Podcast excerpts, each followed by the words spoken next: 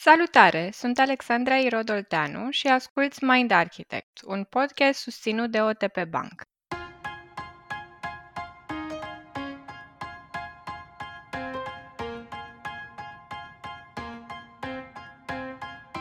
Te-ai confruntat vreodată cu frustrarea că, deși lucrezi la o problemă de foarte multă vreme, aceasta tot continuă să reapară sub diverse forme? Că, deși ai trecut peste un conflict important cu partenerul de viață și credeați că ați depășit momentul, periodic tot continuați să vă certați din același motiv. Momentele sau temele dificile din viața noastră par să fie recurente. Este acesta un semn că suntem blocați sau nu facem progres? Este dezvoltarea personală un proces de înaintare și îndepărtare de probleme către un scenariu mai fericit? Sau este aceasta un proces de construire de reziliență și acceptarea problemelor? În acest episod, vorbim despre abordarea estică și cea vestică, două abordări ale dezvoltării personale aparent opuse, dar care, puse împreună, ne pot ajuta să obținem o imagine mai de ansamblu asupra felului în care ne dezvoltăm și în care dezvoltăm relațiile din jurul nostru. Paul, iată-ne ajungi departe în sezonul 5 și în călătoria aceasta am câștigat foarte multă cunoaștere. Punct în care a început să mă preocupe o dilemă. Din iată tot ce am învățat până acum, foarte multe concepte îmi păreau așa, common sense. Altele nu mi erau foarte familiare și atunci te întreb, există cumva în dezvoltarea personală două curente diferite, unul estic și unul vestic? Cred că sunt mai mult de două, că sunt foarte multe perspective despre cum ne putem uita la cunoaștere de sine și dezvoltare personală, dar împărțirea asta pe care ai făcut-o tu, mie îmi place foarte tare. Am dat prima dată peste ea într-o carte pe care vă recomandăm, dragilor, și ca Book Espresso în mindarchitect.ro, se cheamă Already Free. E scrisă de un autor pe care îl cheamă Bruce Tift, care e psihoterapeut, dar e și foarte aproape de practicile astea estice. Și, în esență, Tift propune așa, că există două filozofii în dezvoltare personală când te uiți la polii ăștia cu estul și cu vestul, foarte diferite și zice el chiar pe locuri reconciliabile, și anume. Perspectiva vestică, care nu e posibil să ne fie mai familiară, e cea pe care o propun multe procese de training, de coaching, de terapie, în care tu ești în punctul A, în care nu ți-e bine, personal sau profesional, întâmpini rezistență, ai diferite dificultăți personale, profesionale, le-ai conștientizat și te angajezi într-un proces de dezvoltare personală, de psihoterapie sau, în toate cazurile, unul din ăsta de lucru cu sine, în care îți propui să ajungi din punctul A, unde ți era un punctul B. Cum? Păi aprofundând cunoașterea de sine, vindecând uh, traume din trecut, stocate în memoria implicită a elefantului, cum se întâmplă în terapie, dobândind abilități noi, cum se întâmplă în training sau cunoaștere de sine nouă, mai ales dacă vorbim de cursuri care au ca focus să-ți înțelegi mai bine personalitatea sau lucruri de felul ăsta. Și în esență, ideea centrală, așa cum o cam propune Bruce Tift, este că în filozofia vestică, abordarea e să te miști dintr-un punct A în care tu nu trăiești ce ai nevoie să trăiești, într-un punct B în care dacă o să ajungi, o să te simți bine. O să-ți fie bine în felul în care acuți e rău. Abordarea estică e foarte diferită. Mai zic o singură idee la punctul 1, că el ne invită să ne imaginăm abordarea asta de la A la B vestică drept un segment. Vizual vă puteți reprezenta, dragilor mental, drept un segment. Abordarea estică, în care ne uităm la tehnici de meditație, mindfulness, filozofia budistă într-o oarecare măsură, e pusă în perspectivă ideea asta cum că tu ești într-un punct acum în care nu ți-e bine, trăiești tristețe, trăiești mânie, trăiești frică, trăiești anxietate, trăiești diferite emoții care te încurcă sau ai diferite incapacități în a spune ce ai nevoie, în a învăța să spui nu, în a te accepta pe tine așa cum ești, a simți că ești good enough și așa mai departe. Și filozofia asta presupune, și noi am mai vorbit și în MA Live-uri și în alte contexte despre ideea asta de să înveți să stai cu starea. Abordarea estică propune că indiferent cum te simți acum, soluția e să înveți să tolerezi starea și să nu te atașezi sau identifici cu ce simți, pentru că indiferent ce simți acum o să treacă și probabil în viitor o să simți din nou asta, adică acum trăiesc mânie pentru că mi-a fost luat locul de parcare, trebuie să învăț să tolerez starea asta și să uh, mă dezidentific de ea, să nu mă trăiască pe mine furia, ci eu să o trăiesc pe ea, o să treacă și o să-mi fie iară bine. E ca un cerc. Dacă vreți vizual, aici metafora ar fi un cerc. Ești în punctul A, stai liniștit, o să dispară emoțiile astea, dar la un moment dat vor apărea iar în alt context. O să mă înfurie faptul că am rugat un coleg să facă ceva și a uitat ce l-am rugat. E, și Bruce Steve propune că abordările astea două, cea estică și cea vestică, respectiv segmentul pentru vest și cercul pentru est, nu sunt conciliabile. Adică sunt atât de diferite în abordare, una presupune mai degrabă mișcare, motivația de a schimba lucruri la tine, cealaltă propune sau invită mai degrabă la acceptare, la a învăța să tolerezi ceea ce trăiești la momentul respectiv. Și e frumos că el are expertiză și, și expertiză și perspectivă din ambele lumi și propune așa, că dacă încerci să combini un segment cu un cerc, vizual îți iese o spirală.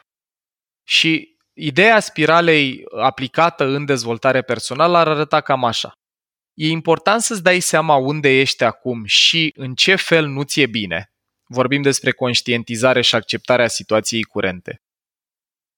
După care, e util să-ți dai seama unde îți dorești să ajungi. Sunt în punctul T0 în care mie în relație mi-e rău din motivul X, îmi dau seama cum contribui eu, cum contribuie partenerul de viață și îmi propun să ajung în punctul B, fie că asta presupune să învăț să comunic diferit, fie că asta presupune, nu știu, să trăiesc mai multe experiențe cu omul ăla, să petrecem mai mult timp împreună și așa mai departe.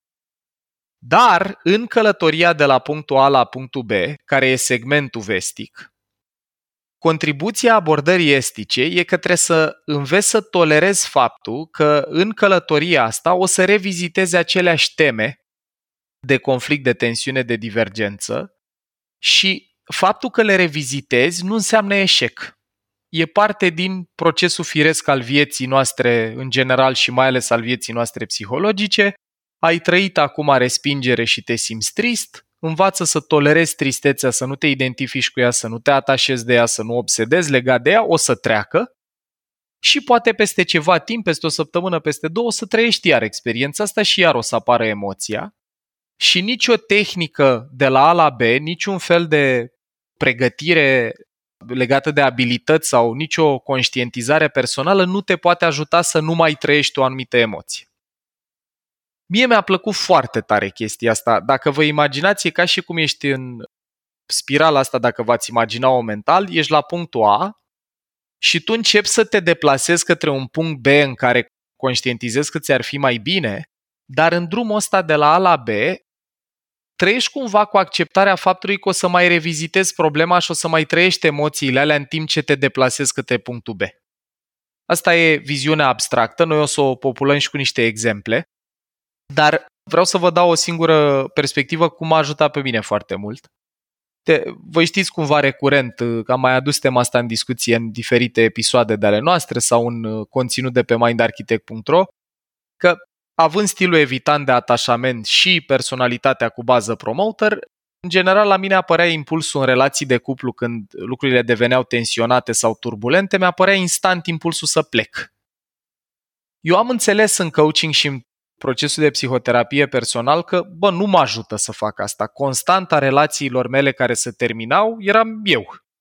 Deși eu participam la chestia asta, doar că în procesul, în efortul de a învăța să rămân, să nu plec la primul impuls sau la primele tensiuni sau turbulențe, mă frustra și mă îngrijora faptul că nu reușesc să o fac. Deși înțeleg ce trebuie să fac și înțeleg de unde îmi vin reflexele și înțeleg cum nu mă ajută, nu reușeam să fac emoția, impulsul ăla de a pleca să dispară.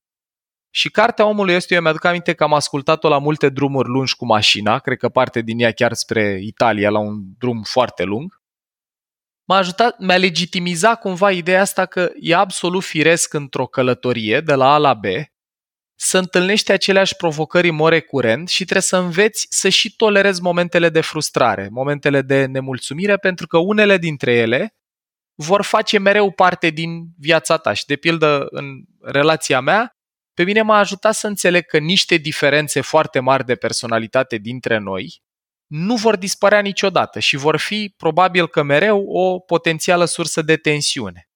Dar ce mi-a dat liniște e că lucrul ăsta nu e un blocaj.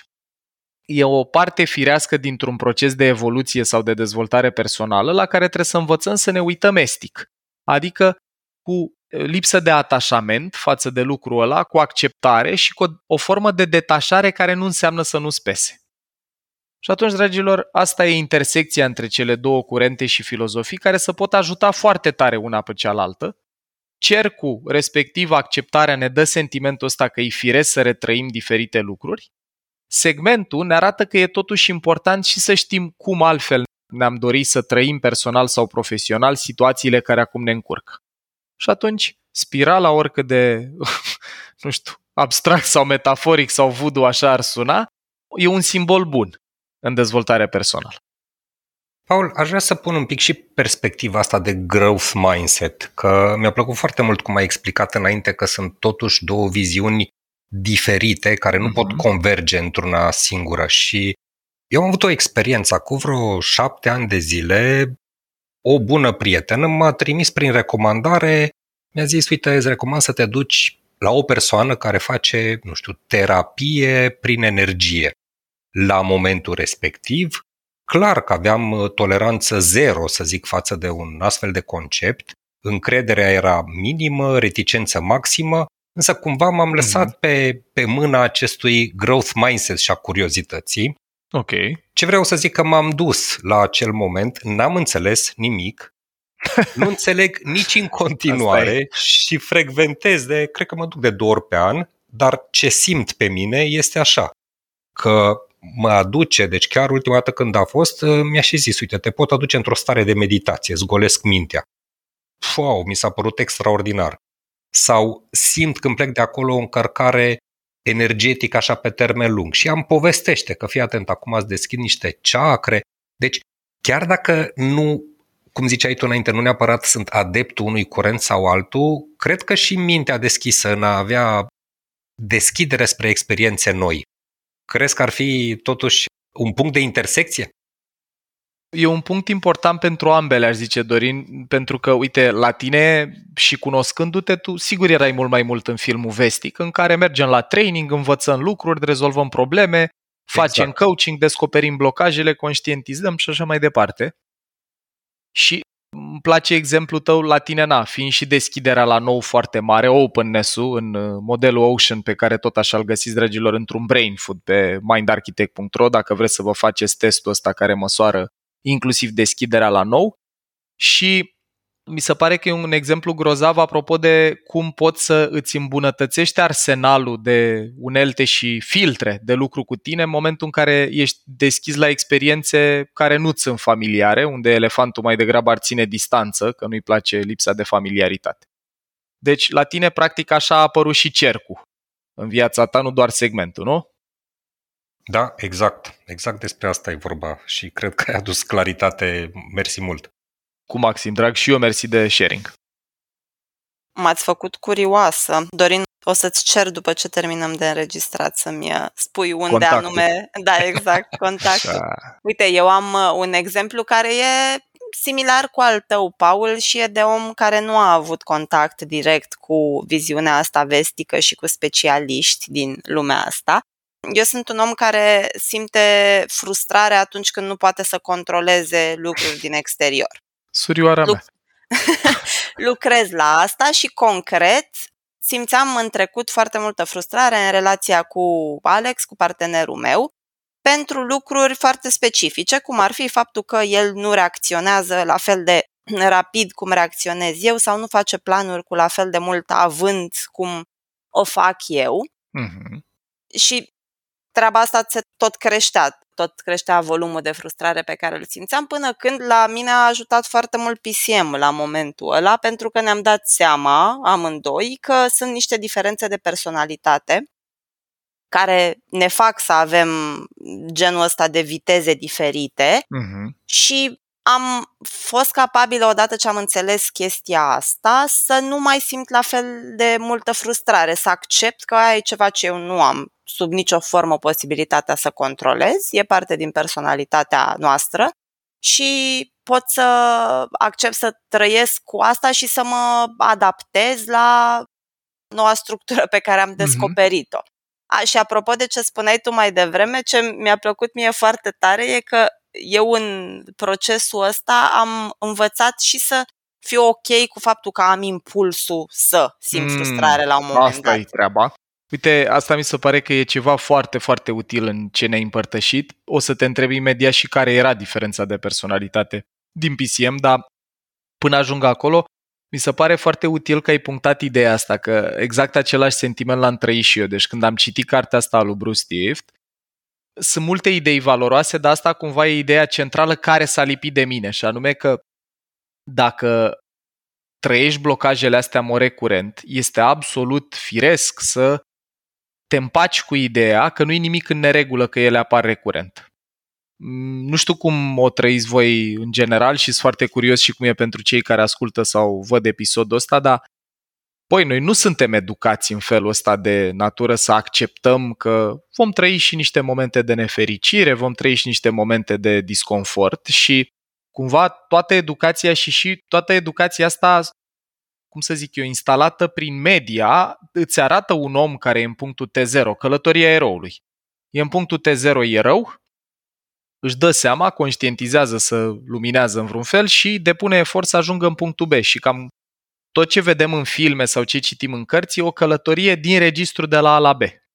Adică omul ăla depune efort să ajungă în altă parte și dacă vă gândiți un pic la cu ce filtre rămâi după așa ceva, rămâi cu ideea asta că cumva când îți e rău în vreun fel sau când trăiești disconfort sau când n-ai viața pe care ți-o dorești uh, perfect, trebuie să te miști de unde ești în altă poziție. Lucru care, dacă ne uităm așa la lumea în care trăim, are și mult întuneric chestia asta, că asta poate să te predispună să nu te oprești din muncit nici când ai destul cât să nu-ți mai faci griji de bani o perioadă foarte lungă de timp, te poate face într-o relație de cuplu, deși ești fericit, să te uiți în continuare după alți parteneri sau să ai impulsuri să mai vezi ce e în jur. Deci procesul ăsta de tip dopaminergic, așa, sunt în punctul A, trebuie să mă duc neapărat la punctul B și orice minut în care eu nu sunt în punctul B, pe mine mă sâcâie, mă agasează, e problematic și mi-a plăcut foarte tare, Luci, că ai zis fix asta, că te-a învățat să te împaci sau să tolerezi diferența respectivă, să nu te mai frustrezi pentru ea. Acum specific, ce era diferit la profilele voastre? Sau ce era cum să zic, atât de diferit că te-ai împăcat cu gândul că, băi, asta nu prea are cum să se modifice și nu e în controlul meu. Elementul vitezei, care se declină în multe feluri, dar faptul că el are etajul de personalitate pe care eu l-am la 2 și care dă viteză la etajul 6, uh-huh. Mhm. face ca vitezele cu care funcționăm să fie diferite. Bun, deci asta e o diferență foarte, foarte mare și exact cum la noi stilurile de atașament sunt diferite, la mine mai degrabă influențele astea de la evitant și la Alexandra cele de la anxios, tot așa ne-am dat seama că, băi, ok, asta plus personalitate, dau și eu exemplu cu noi tot pe modelul PCM, despre care, dragilor, găsiți Brain Food în, în site și mai sunt și alte episoade în podcast dacă auziți pentru prima dată de model la noi în primele trei dimensiuni din șase ale personalității, noi avem unul singur în comun. Deci noi când privim realitatea o vedem de la ferestre destul de diferite și asta iară poate să ducă la foarte, foarte multă frustrare și mult cortizol dacă trăiești cu sentimentul că ăsta e un lucru care e în puterea ta și trebuie să-l schimbi, că altfel nu poți să trăiești fericire.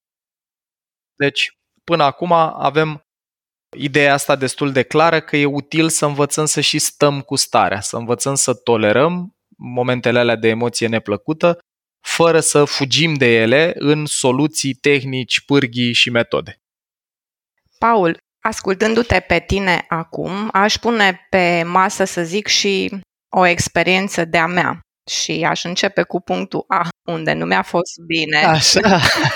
unde eram uh, furioasă și frustrată, să spun, de părerile diferite sau de divergențele din relația mea de cuplu cu Dorin. Dorin, auzi? Mă fac că nu aud. Că nu aud. Așa, în orice relație chibiț. sunt probleme, nu? Mă gândesc. Ia uite. Așa. Și? Și printr-un proces de terapie la care am lucrat mult, cu ajutorul unei cărți cu Dansul Furiei de Harriet Lerner, Mhm. am realizat conștient și am acceptat să zic că diferențele sau perspectivele dintr-o relație de cuplu nu totdeauna se pot rezolva și prin procesul acesta de terapie am um, lucrat cu mine și zic eu că am reușit să-mi schimb comportamentul meu vis-a-vis de partenerul meu, să am perspective noi care zic că m-au ajutat să ajung într-un așa punct puțin înainte Mhm. de B, că totuși este un Mhm. proces, dar Către B. B, dar aș spune Mhm. că nu mai am frustrarea, nu mai am furia, este cu mine înțelegerea și comportamentul Mhm. meu s-a schimbat foarte mult. Păi, uite, mi se pare că firul roșu foarte frumos uh, trasat și de povestea ta și de povestea Lucianei e fix asta, că poți să pleci la drum înțelegând ce te sâcâie acum, ce te încurcă. Mhm. La tine diferența de perspective sau de energie, la Luci diferența asta de voluntariat la acțiune sau de viteză cu care se întâmplă lucrurile. Și primul pas, dragilor, în orice proces de transformare personală e conștientizarea. Primul pas e să-ți dai seama ce te încurcă. Asta aici cumva e consens și în est și în vest. Awareness-ul sau conștientizarea e pasul 1 și e gând împărtășit sau idee, filozofie împărtășită de ambele curente. Paul, ce e mișto într-adevăr la ca să nu pierd asta cu Mhm. povestea Danei, deci e chiar observ acum ascultând și firul roșu pe care ne duci, călătoria eroului. Exact. Punctul A în care a fost și punctul B și călătoria pe care a făcut-o și rezultatele, deci confirm cumva că eram parte pasivă în povestea ei, dar uh, chiar, chiar s-a observat. Și ce e frumos, dincolo de faptul că, uite, mie mi se pare grozav și că puteți să vorbiți despre asta și că vedeți fiecare efortul ăluilalt, cum aș completa ideea asta de călătoria eroului pe care ai adus-o tu, Dorin, în discuție, e exact așa, că, în general, în vest, călătoria eroului se termină la prima iterație. Adică, odată ce s-a înfăptuit misiunea pe care ne-am propus-o, gata. Estul vine cu completarea după ce s-a înfăptuit prima călătorie a eroului, stai liniștit că o să mai treci până ea de o grămadă de ori. Expus și confruntat fiind cu aceleași emoții care te-au săcăit și prima dată, și aici vine marea diferență. Diferența între stagnare, adică pur și simplu sunt un punct în cercul ăsta care nu mă mișc, și evoluție, spirala, e că atunci când stagnezi te simți la fel de rău de fiecare dată când te întâlnești cu lucrurile care te supără emoțional, cu situațiile care îți produc emoție mai puțin plăcută, pe când la evoluție, fie că e cum a povestit Luci că a conștientizat o diferență de personalitate care a ajutat-o să-și trăiască emoțiile cu mai mică intensitate sau cu mai multă acceptare. Sau cum descrie Dana că în terapie și cartea pe care o găsiți și în site, în Book Espresso, Dansul Furie al lui Harriet Lerner, a ajutat-o tot așa să-și dea seama că, băi, eu trebuie să învăț să îmi reconstruiez relația cu furia și atunci o să îmi fie mai bine. Ambele arată fix intersecția asta. Am înțeles care iau, care-i beu, am început să mă duc către, dar pe drum am trăit momentele de dificultate cu resurse și perspective noi. Și de fapt exact despre asta e vorba. Filozofia asta, dacă e să încheiem uh, episodul cu o idee care să ajute, ne legitimizează, dragilor, faptul că conștientizarea e primul pas, vizualizarea destinației e foarte importantă.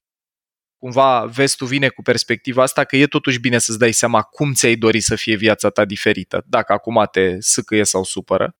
Dar, în procesul de a te duce de la A la B, învață să te bucuri de drum și să tolerezi momentele neplăcute din drum. Ce înseamnă asta concret tradus neuro? Înseamnă ia dopamină din procesul transformării, nu doar din finalitate.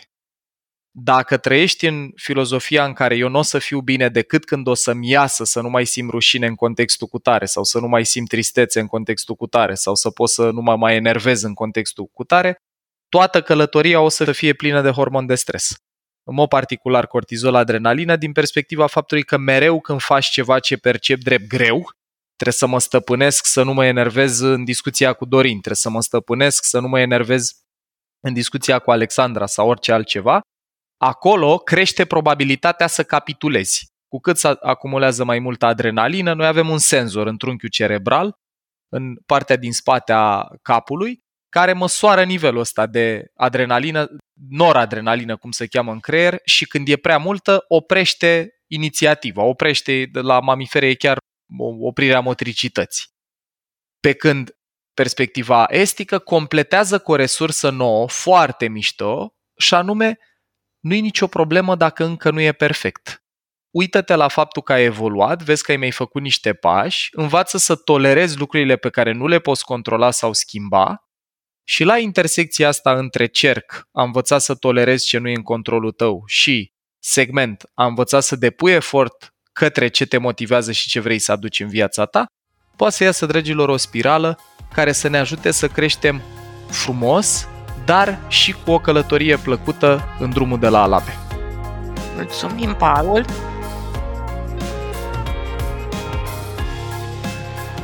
Ai ascultat un episod din podcastul Mind Architect al lui Paul Olteanu și al invitaților săi Dorin, Dana și Luciana.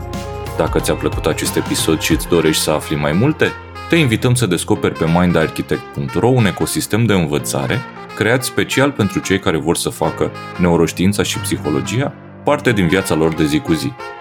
Podcastul Mind Architect poate fi ascultat în continuare gratuit pe rețele de podcasting precum Spotify sau Apple Podcasts, pe canalul de YouTube Mind Architect sau pe mindarchitect.ro. Și dacă ai în preajma ta alte persoane care crezi că ar avea de câștigat din genul acesta de cunoaștere, ne-am bucurat tare să le dai și lor un share. La episoadele de podcast contribuie cu vocea sa și Vlad Bogos.